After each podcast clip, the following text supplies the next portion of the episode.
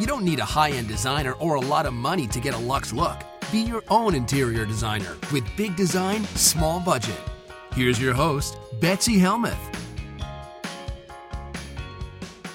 All right, today's episode is Creative Kids Rooms. My name is Betsy Helmuth, and I'm a designer and I'm a mom. I have two kids, two years old and four years old, and I have designed some kid rooms, including one in my own house. So today we're going to talk about how to design for and with kids. Here's a couple things I just want to throw out there at the top when you're designing with kids, there's some things you got to think about. First one is there's going to be a lot of toys, and there's different toys for different age groups. For instance, if your kid is zero to two, you have a lot of small toys.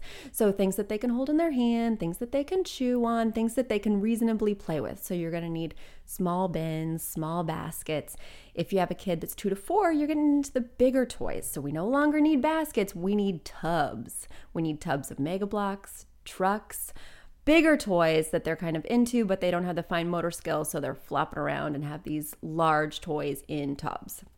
Then your kid turns four to eight, and all of a sudden they're into like normal size toys, like Legos, Barbie clothes, things that you can put back in those bins. So then we're kind of downsizing from the major tubs to smaller things, things that are a little bit more intricate, maybe beads and making jewelry or um, those kind of things. So then you can downsize again. So it kind of ebbs and flows, but you want to think about it like that in terms of preparing your house and making room for storage for these things. The other thing I want you to think about when you are preparing your house for kids is that there are stains a coming stains are common. So between the juice boxes and my kid was a projectile vomiter. I don't know about yours. Um, from infancy, both kids projectile vomiters. And so you need to be prepared for that, not only with the upholstery on your sofa, which I highly recommend is something that's quite durable, scrubbable, and nothing too precious. This is not the time to buy the sofa that you're going to pass down to your kids and they're going to reupholster for life. This is the sofa that you're going to have ages zero to five, and then you're going to throw away. You're going to burn. It's going to be bad, bad. Um, that sofa is going to see some action. And then the other thing you want to think about is the rug because the rug is where they are playing. And that means that that's going to see a lot of action too. So I highly recommend something with a lively pattern so that way it camouflages those stains. No solid colors, no light colors, but also no dark colors. I don't go for navy, I don't go for black, I don't go for brown. And the reason is because that shows every stain too. It shows every piece of lint, every little dust bunny sock shard, sock shard whatever. You know what I'm talking about. So I go for mid-tone. Mid-tone colors, in other words, like a royal blue instead of a navy blue, like a sage or Kelly green versus a deep emerald. And then I want a pattern because a pattern is going to conceal all that, all the snacks, all the Play-Doh, all the finger paint. It's just going to hide it. So these are things to think about when you're designing with kids, just a brief overview. And now we're going to get specific because I have a listener question. Avia, take it away. Hi Betsy, what color schemes do you recommend for kids' rooms other than pink for girls or blue for boys?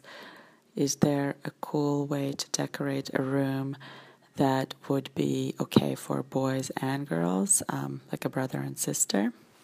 Avia, does this mean that you are having a girl to add to your family? She's got the most adorable boy, and I'm just wondering, just curious.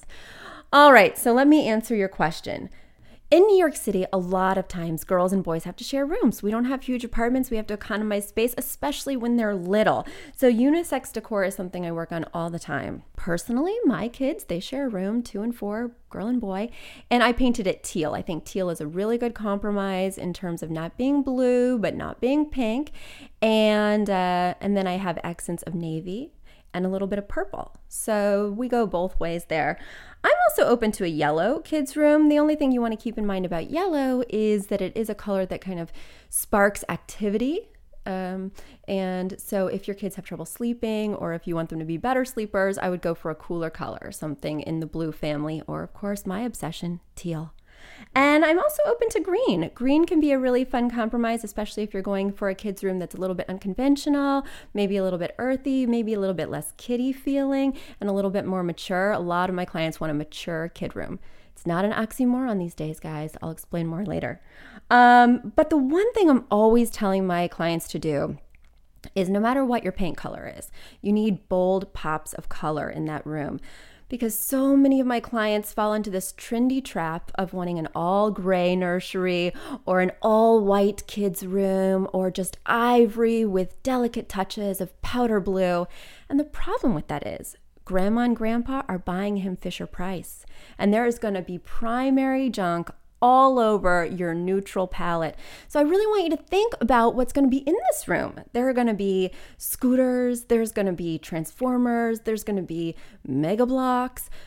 And so, if you have an all neutral room, they're going to stick out like sore thumbs, and you are going to be constantly battling to preserve the beauty of your mature kids' room. So, I really think adding pops of color, even if you do choose to go with a neutral background, is essential so that you don't go crazy trying to regain control of a bland palette in a vibrant room.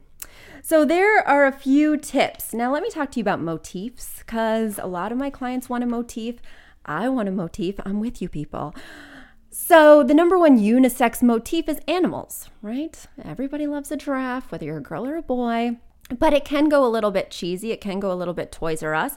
So I highly recommend looking at places like Restoration Baby, or um, there's this line called Sprout 2 that has amazing bins with these cute little raccoons. And I have one with like a unicorn, and then there's a squirrel. So cute and really kid friendly for both sexes. The other way that you could go with a motif, which is really popular right now, are going for bold patterns. So you could go for like a geometric, you could do a chevron rug, you could do stripes on the wall, you could do like a trellis pattern with the curtains. So taking it away from a motif that involves characters and something that just involves geometric visual interest. Um, but my number one, the thing that I'm kind of obsessed with, if I were going to redo my kids' room, and I think about this all the time because I've designed over 100 nurseries and I'm constantly like, ooh, I want that too. If I was to redesign my kids' room, I would go for an international theme so, something like kind of a world baby, international kid. I love it because then you could do woven baskets for hamper. You could do like hammered metal table lamps that wouldn't break and they look like they came from Istanbul. You could do like a Moroccan tile rug or my personal favorite, an overdyed Persian, which just looks like a Persian rug that they took and dipped in a vat of teal dye or hot pink dye Oh my goodness. They have them at Overstock for like under $300. And of course, you can get them at ABC Carpet for over $3,000. I am drooling right now. I don't know if you guys can sense that, but drool just like went down my face. And then, of course, for the ceiling fixture, I love a Moravian star pendant because it has the punched holes in the tin star shape. So that way it makes little light beams on your walls, which is so fun when you have kids, especially if it's on a dimmer right before you put them to sleep. Oh my goodness. I've already got my new nursery in my head right now. Baby three, honey, baby three. So these are some really good things that you can think about um, in terms of different motifs that would also be unisex. Let's get another listener question. Hi, this is uh, Juliana Delgado. We just bought a house. I have two kids, an almost three year old and a six month old.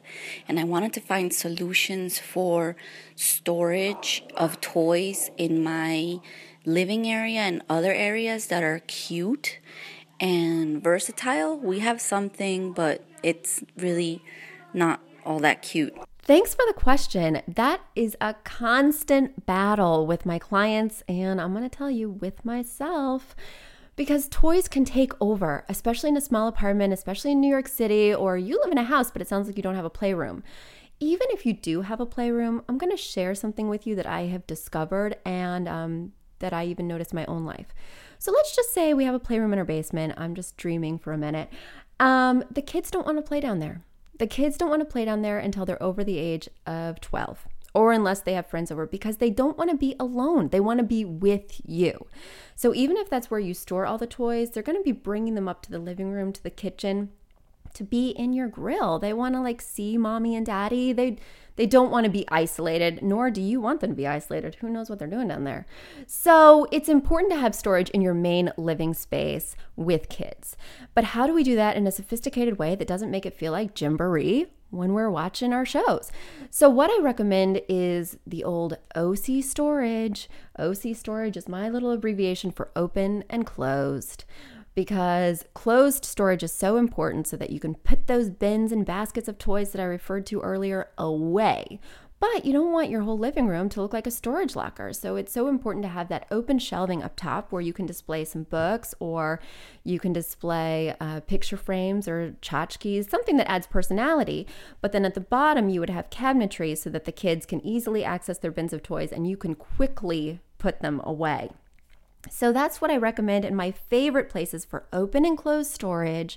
The first one's IKEA because open and closed storage can get super expensive. People are afraid of the old term entertainment center. I embrace it. I embrace it. We're going to get our open and closed storage. So look at their Liatorp collection because it's great quality that rivals Pottery Barn and it has nice deep shelves so it can hold those bigger bins of toys for that 2 to 4 age range. Um, the other collection I like is at Home Decorators, the Oxford collection. Both of these are very affordable, amazing quality, deep storage, open and closed. That's what we're looking for because I don't want you to look like it's just cabinetry, which is some people's default because they just don't want to see any of it. And I get it, but at the same time, it can be oppressive. Uh, the other entertainment piece that I love is the Logan from Pottery Barn, but you are going to be paying the price for the sleek and somewhat traditional beauty of it. So, you know, it's up to you.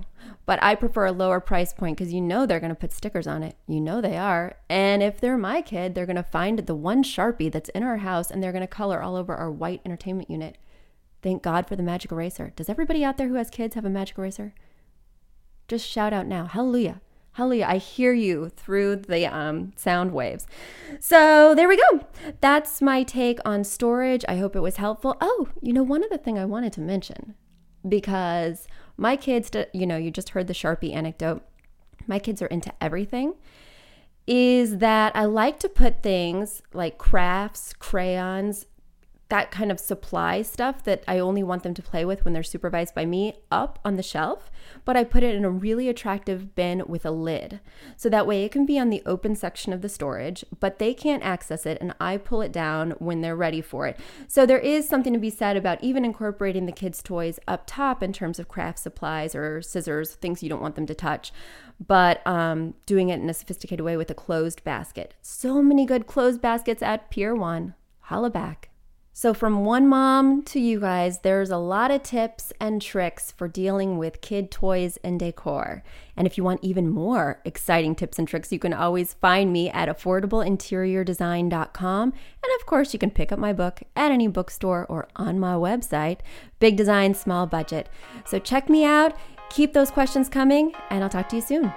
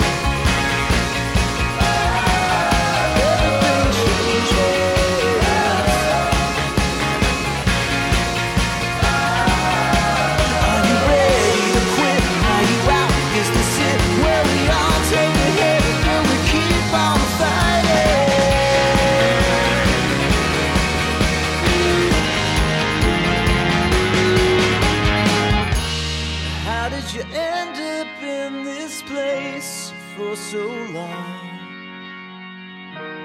Whatever made you think that this is where you belong? Walking the streets like a dog.